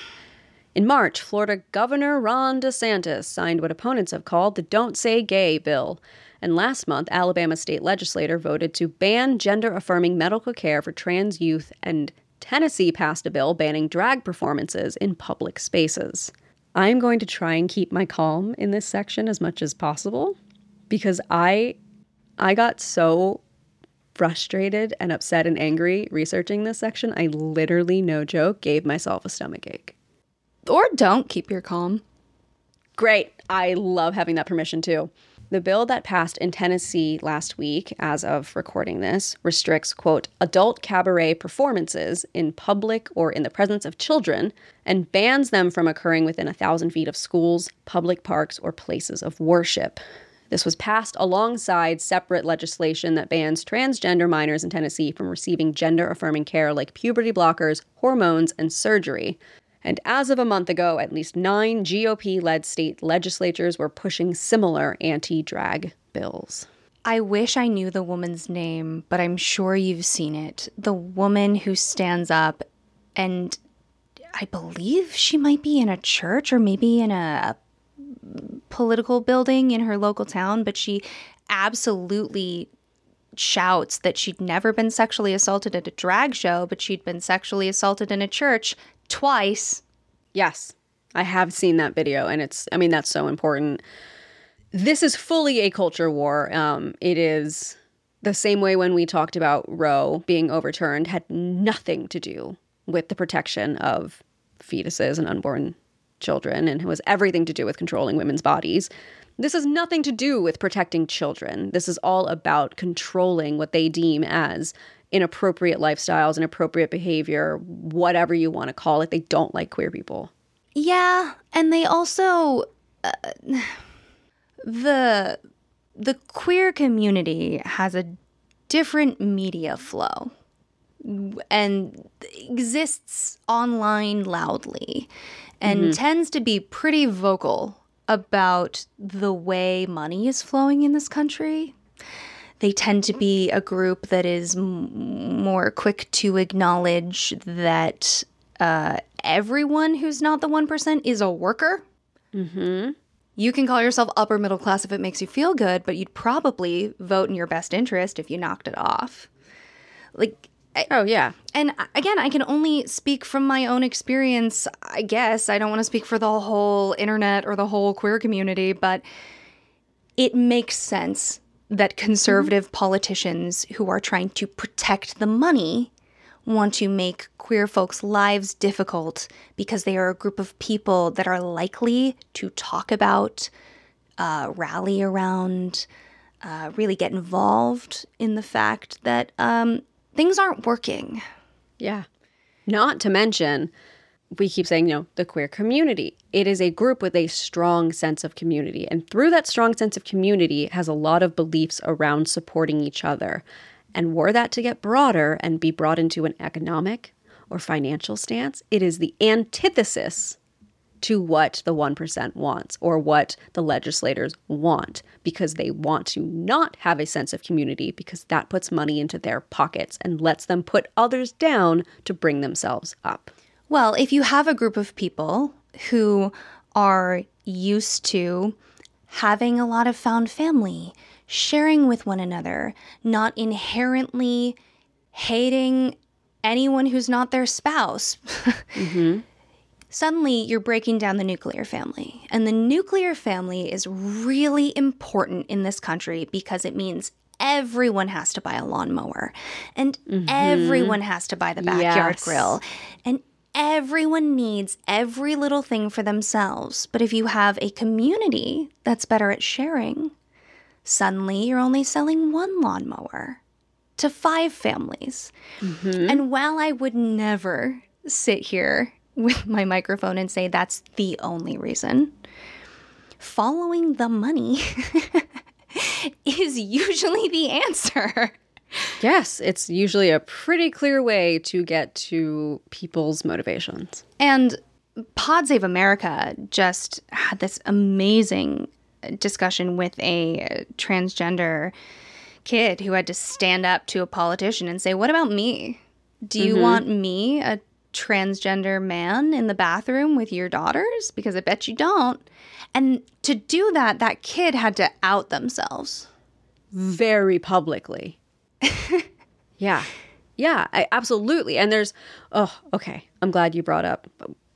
We'll skip ahead a little bit because I have a whole section on the argument around trans people in bathrooms. Oh, God. According to the Williams Institute, when asked How worried are you about the effects of the Don't Say Gay bill slash law on your children and family? 88% of LGBTQ plus parents said they were very or somewhat worried about the effects of the bill on their children's and families. This bill would also prevent Florida's primary school students from talking about their LGBTQ plus family members and history. For example, according to the text of the statute, if a student is asked to draw a picture of their family and a child draws their two dads and shares the drawing with the class, a parent could sue the school if they feel there was an inappropriate discussion of sexual orientation or gender identity. The resulting fear of impending lawsuits could encourage teachers to silence students who have LGBTQ plus family members and exclude them from exercises like this. Let me make this very clear. Laws have been passed in America that could cause a school to be sued because a child drew a happy and accurate drawing of their parents. This child could be well cared for, loved, clothed, fed, played with, taught by and raised by queer parents and by simply existing in their child's life. The child could express that in school, and the parents or the school could be sued. Yeah, it's not an ideological debate. As I said, people exist. Yes, and this is happening in America today.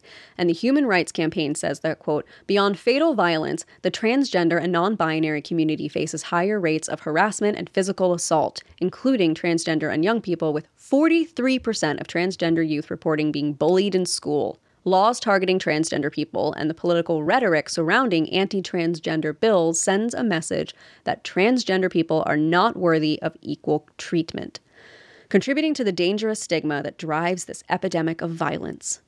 Bottom line when transgender people aren't valued, including by their own lawmakers, their lives are viewed by some as disposable, putting them at risk. End quote. But Tracey, I hear, what about transgender people and non binary people using restrooms? Mm. Shouldn't we think about bad actors taking advantage of laws that allow anyone to use whatever restroom they want? People can use whatever restroom they want anyway. Yes. My first response is who do you think you need to protect these people from? Men. Exactly. Straight cis men. Exactly. Ask yourself, who are you really afraid of? And ask yourself, what do you do when you walk into a restaurant and it has an all genders restroom? How does that make you feel? All right, my next response comes from the HRC. They say, quote, Transgender people are not new and they have been using facilities as restrooms and locker rooms consistent with their gender identity for decades without issue. Laws in 21 states and more than 170 cities and counties prohibit discrimination on the basis of gender identity in employment, housing, and public accommodations such as restaurants, retail establishments, and hotels. There is no evidence that these laws lead to violence or undermine safety. That is why more than 300 domestic violence and sexual assault prevention organizations support full and equal inclusion of transgender people in facilities consistent with their gender identity. Opponents of LGBTQ plus equality have admitted that their bathroom safety argument was contrived and not a real concern based on habits of actual predators. During the civil rights era, segregationists used stereotypes about black men being sexually predatory in order to oppose integration. These false arguments and stereotypes have simply been recycled to attack another marginalized group transgender people. End quote. The real tragedy here, mm-hmm. among many, I should say. Yeah, yeah. Is conservative politicians can keep us all from having the time and the energy to tackle all of the other absolutely criminal bullshit they're doing because we're too busy trying to make sure the most vulnerable members of our community aren't put in physical danger, and that danger is real, which means we can't say, oh no, I'm not falling for your stupid tricks because I see through them. We have mm-hmm. to say, oh no, I see through your stupid tricks, and you're putting my friends and family in danger. That's exactly it. It's what was it in the 80s that the Catholic Church decided it cared about abortion? It wasn't an issue before. It became really Yeah. convenient politics right around then, if I'm remembering correctly. Yeah, it, I mean, it's exactly that. It's it is so clearly a, a it's exactly what you said. It's so clearly a tactic that we can see through. We understand why they're doing it, and that still leaves us powerless to fight it. We are still powerless to do anything about it, and that makes it extra frustrating because they're willing to step across boundaries that one, I, I think many Democrats aren't willing to do, and two, require real active fighting in order to push back. So, Nicole Narea and Fabiola Cineas wrote for Vox that in 2021, Arkansas became the first state to issue a ban on hormone treatment, puberty blockers, or surgery for trans youth, a measure that also barred doctors from referring patients elsewhere for those treatments. Mhm. The bill was temporarily blocked in court, and an Arkansas federal judge will decide whether to strike it down permanently in what will be the first ruling on the legality of such bans. Other states want to curtail public funding for trans care. Among the most stringent proposals introduced this year is one that has advanced through the Oklahoma Senate, which would prevent healthcare facilities or individual providers that receive public funds, including those located on public land, from administering gender affirming care. It would also bar insurance companies from covering that care. At least 19 states do not have laws that shield people from discrimination based on gender identity, and some are trying to strengthen religious liberty protections in a way that trans advocates say would allow employers, businesses, and medical providers to discriminate against trans people. It's just heartbreaking to watch this country roll backwards in time for rights, equality, acceptance, morality, and being so unable to stop it, even though I know I and you and many people are actively fighting in many ways to do so. Hearing all of this and just rolling backwards in time, like rolling back the abortion ban, I think about the fact that when abortion was legalized, it brought the cost down, right? A lot of from I think around mm-hmm. $500 in the 70s, god, could you imagine, to closer to $100. Okay, sure, abortion is legalized. Still, mostly even at that cost, only available to affluent people, which means mm-hmm. white people primarily. Mm-hmm. But at least it's legal. We are seeing this again in that the trans community are often the least wealthy Yes. in the breakdown. Not the least reason being that the amount that you pass very often affects the job that you have access to. Even the pay that you get within that job, the ability to be promoted, the ability to be put in front of clients, the ability to be put in front of customers. So then to know the way economics influence this, and then hear a story about John Radclyffe Hall, who was so insulated by the mm-hmm. money that she had. Right. it's a different experience. So, lastly, the ACLU has a page on their site focused on the ways that lawmakers in America are targeting LGBTQ plus rights. They have an interactive map of the states that shows you what bills are currently impacting each state and how you can take action. So, if anything that we have talked about today has resonated with you, and I really hope that it has, please click on the link in our show notes or go online yourself and find ways to contact your representatives and stop these bills from being passed. Radclyffe Hall wrote that she hoped one day queer people could live in a world that accepted them and gave them the same love and respect as everyone else. And I'm here on this podcast saying the same thing. I hope that a day comes soon where everyone can be who they are without fear of discrimination. But let me be as clear now as I have been about anything on this show. That day is not here. And it won't ever come unless we all get up and do something and take action. It's so interesting to sit here in 2023 and mm-hmm. hear all of this. And by interesting, I I do mean terrifying, I think. Yeah, interesting parentheses, derogatory. Right.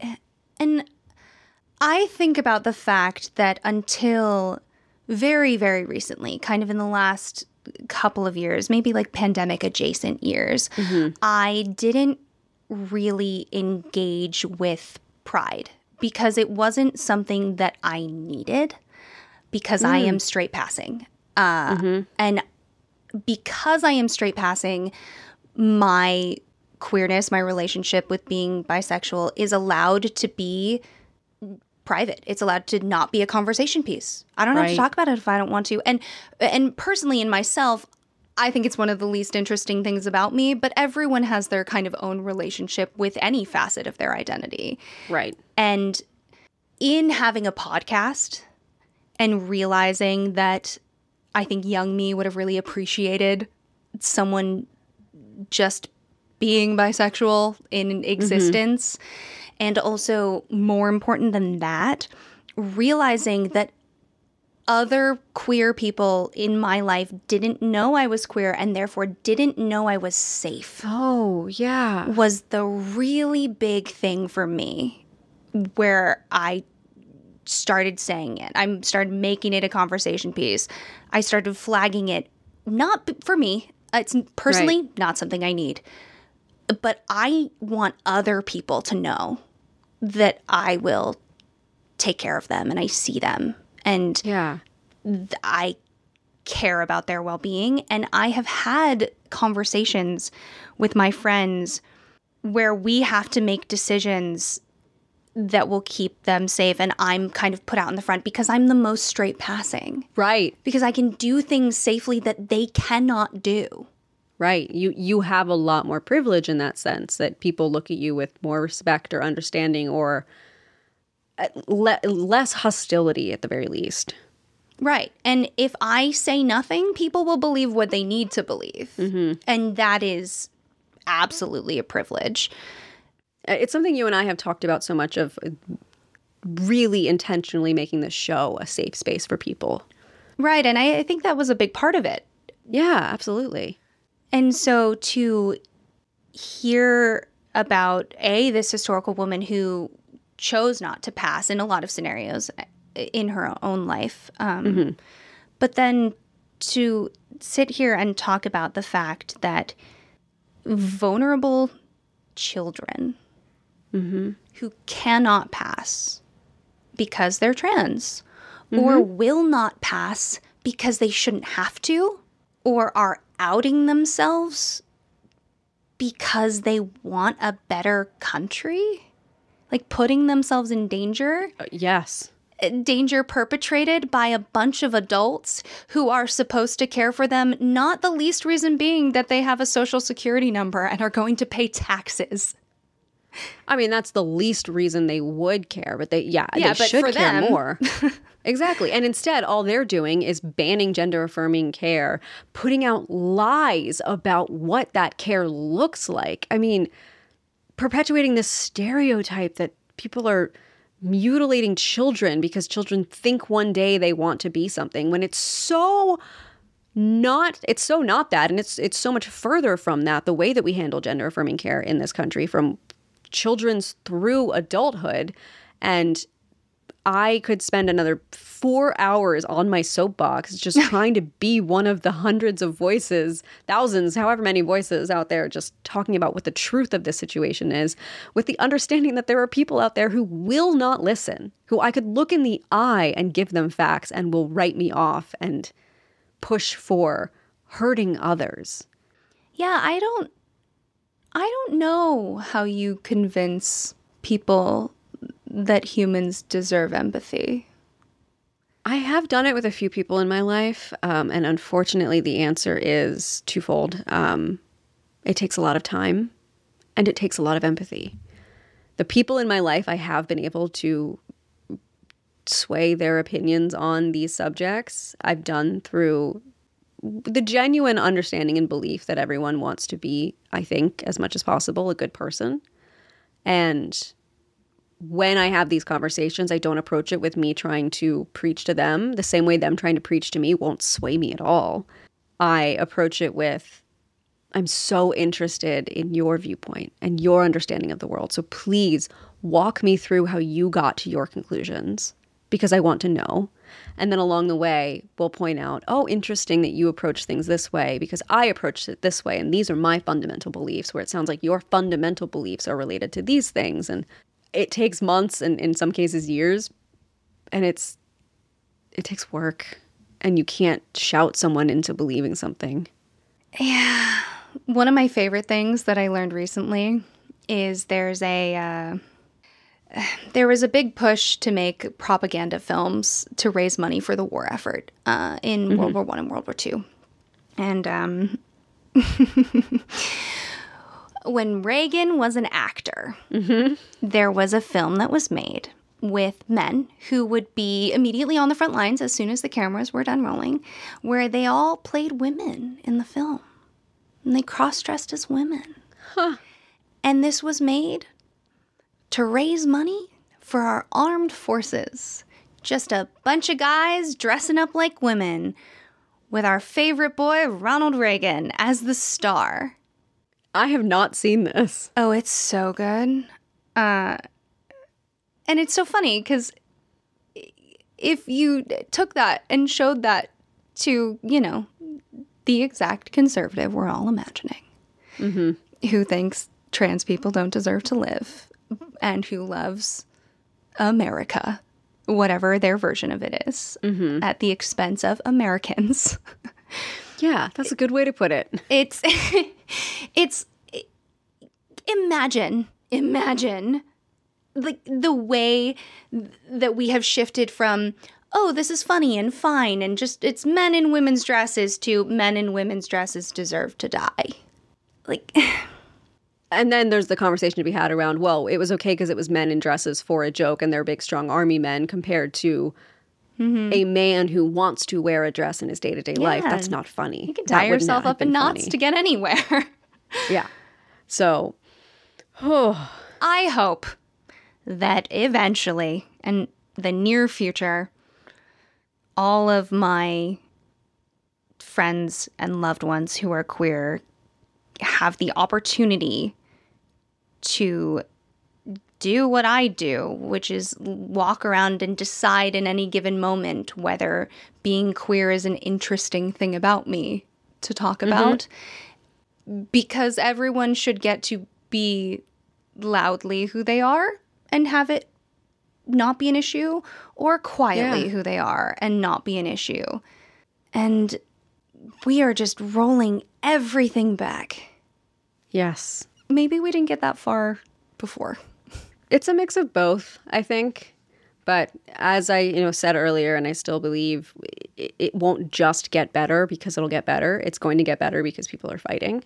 So please find ways to contact your local representative. I recommend the link to the ACLU page that uh, you can narrow down by your state and find out specifically how you can help. Yeah. Let's uh let's not leave it only to the kids. yeah. Gen Z's doing great. I mean, shout out, fighting hard. It's Mm, mm, okay. the generational thing, the naming of the generations and the like bracketing people out. Yeah. By their their generation, I think is absolutely one of the most repugnant traps that we are all falling into that makes it it divides people again in the way kind of class does. Uh, like okay. Mm, mm-hmm. So you know, we have. Do you remember when we were uh, in school and our parents were always like, millennials. Millennials are the worst. My father still does it, yes. I finally had to say to my parents, you know, I'm a millennial. And they went, well, no, no, no, not you. And I went, no, no, I am a millennial. And if you don't like this generation, we should sit down and talk about the fact that you all raised us. And yeah during the course of your tenure raising us, politicians, ec- economists actively chose to remove wealth from the younger generation and mm-hmm. put it in the hands of the older generation. That wasn't an accident, that happened on purpose. And when we have this generational divide where boomers are saying millennials, we have parents choosing to disparage and distance themselves from their children. That means those two groups of people are not going to collaborate. Done. Now on the internet, we have this really, really charming narrative about, like, ugh, the millennials and the Gen Zs. They're so different. No, no. The millennials, the oldest millennials, are now in their 40s. Mm-hmm. They've been paying their bills, they have been raising a family. They are as liberal, roughly, as Gen Z. Mm-hmm. And if the older group that now raised some Gen Zs could vote with this group that's now becoming voting age, we'd have people collaborating. Who does it help to have millennials and Gen Zs fighting, to have millennials and boomers fighting, to have Gen X feel absolutely ignored? It helps conservative politicians who Yes. need you not to vote and not to listen to your elders. Yes, I I love the trend I've seen recently of a real genuine bond I've been seeing between people who are saying I'm millennial or I'm Gen Z and pointing out the things they love about the other groups because I think it's you're shaking your head. I No, I I'm like shaking my head because I love it. I'm just Oh yeah. like Okay. Okay. you know yeah, yeah. Uh, Well, I love it because people saw it. I, there, I, there was a genuine moment in time. I watched let many people on the internet realize they were only hurting themselves by feeding into this joke, and I've been seeing the joke of oh, the millennial pause, blah blah blah, oh, the Gen Z green, whatever, slowly fading, and I and so the same way that I had to have a reckoning with myself and and look at young college women in short dresses in a blizzard walking down the street and go from being like icons. what are they doing Strongest among to, us. to, to looking at and loudly proclaiming those women are stronger than I'll ever be. You are goddesses. You are icons. You're amazing. Like just that, changing that narrative. And I've seen my own family do it. Now even like my mom, when she sees people like that, will just be like, "Oh my god, they're so strong. That's amazing." And just slowly. The more you vocalize positive things about people and groups and all of that, the, the more you can align yourselves and, and push for that positive mindset change. And so I think we're seeing that slowly, that push away from, no, again, we see what you're doing with this fake millennial Gen Z war, mm-hmm. and we're not interested in it. Well, yeah, we can't be fighting about low rise jeans when we need to fight for women's rights and the mm-hmm. trans ability to live. Like, yeah, make fun of my side part. Fine. Haha, silly, funny. Also, like, you're showing up standing next to me to vote. That's what really matters. Yeah. Look at us. We have we have soapboxes on soapboxes. it's getting precarious up here. Ooh, climb down. I'm really glad that you covered this episode. Thank you for really digging in, especially at the end. Yeah. Oh, I uh, transparency. I texted Rowan very early on in my research and said, like, this is an all me episode. You're not allowed to also write a story in this episode. I need the whole time just for me. Um, it was infuriating, but also so incredible to research this. I really dove into it, and and I am very glad we got to cover it. So Thank you for giving me the time and space to do a full, long episode on Radclyffe Hall and the queer experience. I like imperfect people in history. I do too. So, Tracey, Yes. before we do it, because this is our first like full proper episode of the season, Yeah. should we explain why we do Tell Me Something Good? Oh, absolutely. Yeah, take it away. Uh, well, one, because it's just a nice wrap up for an episode. because sometimes the episodes are a little sad. Yeah. Um, but also, the story goes back to when I had a breakup and my dad felt bad for me and wasn't sure what to do because I live across the country. So he sent me an Amazon Echo. And I learned very quickly that you can just say, Echo, tell me something good. And mm-hmm. she'll just spit out a weird little fact yeah. which is so fun. And I think I laid in bed being sad and just asking her to do that like dozens Yeah. of times in a row. Yeah. So that's where that comes from. So, Tracey, tell me something good. I would love to. My something good is that I was able to do a full, true go to the spa all day experience. I've never done that in my life. Oh. Never just like had a full day of spa treatments. because, like, that's a big spend. Like, that's a big commitment to do. But we were celebrating my mom's birthday. And so my mom, uh, myself, and one of my older sisters months ago planned a trip to a pretty well known spa that's uh, in our general Pennsylvania area. And it was so nice. Are you a better person now? No. Did they massage the meanness out of you? No, I kept waiting for it, but it's there. It's in me. like a tube of toothpaste? Yeah, yeah, yeah. Just squeeze it out. but it was so nice. It was just, you know, you sat in your robe all day. They had all these different rooms you could be in, and we did all these different treatments. Because we booked it for my mom's birthday, they kept surprising her with, like, here's a chocolate bar with your name on Oh. it. And um, here's a free dessert at dinner that, like, and we weren't saying it at any point that it was her birthday. They just had it written. Every single person who met up with her throughout the day for any treatments wished her happy birthday. Yes. Like this was just amazing and we're already planning how we can go back for my birthday or do something else because it was just it was just nice to be pampered and and again full transparency this was a day i was texting you about podcast stuff and you were just like oh my god go relax don't talk to me i have it handled like it was just you know jamie had uh, malcolm for the day and and i was able to just truly have this like movie style spa like you feel like you got the cucumbers on your eyes experience. It was nice. It was it was like a very rare thing for me and that was fun. I'm so glad you did that. yeah. It was really really special. I've just never done anything like that. I don't usually splurge on myself like that. You deserve it. thank you. So now it is your turn rowan tell me something good Here's the thing I also went to the spa. wait really Yeah. oh nice I went on Monday. on a sunday oh my god that's so funny what did you do I went for a massage. I like there's this spa that I go to that is open late and I hmm. went after work and no one's around and they have this yummy lemon vanilla tea there Ooh, and yeah. I have a little knot in my back that I call the black hole. Uh turns out uh, it's where all my evil is stored. I think it's where all my emotions are stored yeah absolutely um, which is such a bummer. it's still there, um, Oh yeah, it takes more than one treatment. but it was nice to have someone poke it. it felt a little bit like they were the knot. You see, it's so intense that it feels Yeah. like when touched, they're touching my soul. Uh huh. Mm-hmm.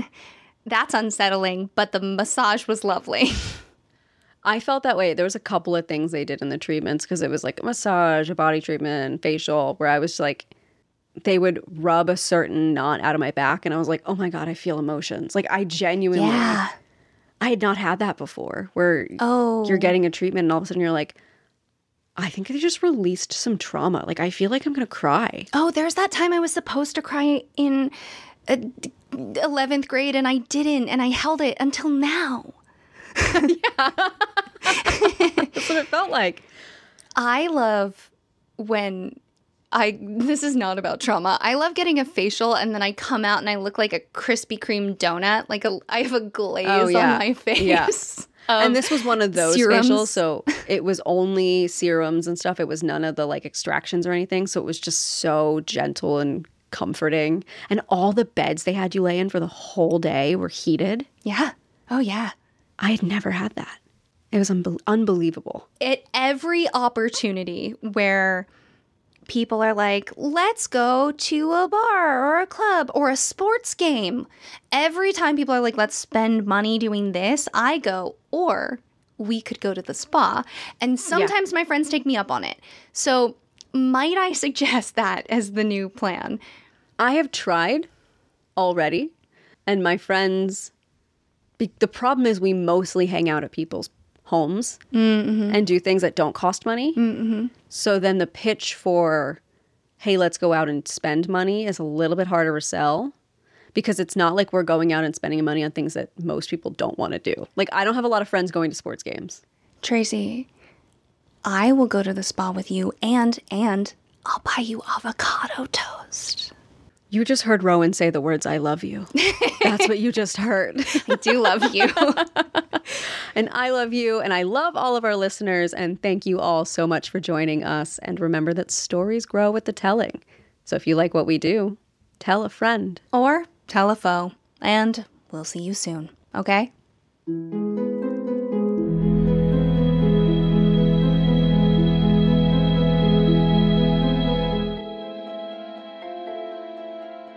Thank you so much for joining us for the Willing and Fable podcast. This episode was written and produced by Tracey Harrison and Rowan Hall. That's me. Our logo is by Jamie Harrison, and our music is by Taylor Ash. If you ever want to watch or read what we're reading, head over to willingandfable.com for our show notes and custom merch, or find us at Willing and Fable on Instagram, Twitter, and TikTok to join the discussion. We hope you'll rate, review, and subscribe to our podcast using your favorite listening source. And check out Willing and Fable on Patreon, where we have more than a few surprises for you, including custom artwork, stories, and access to our secret Discord channel.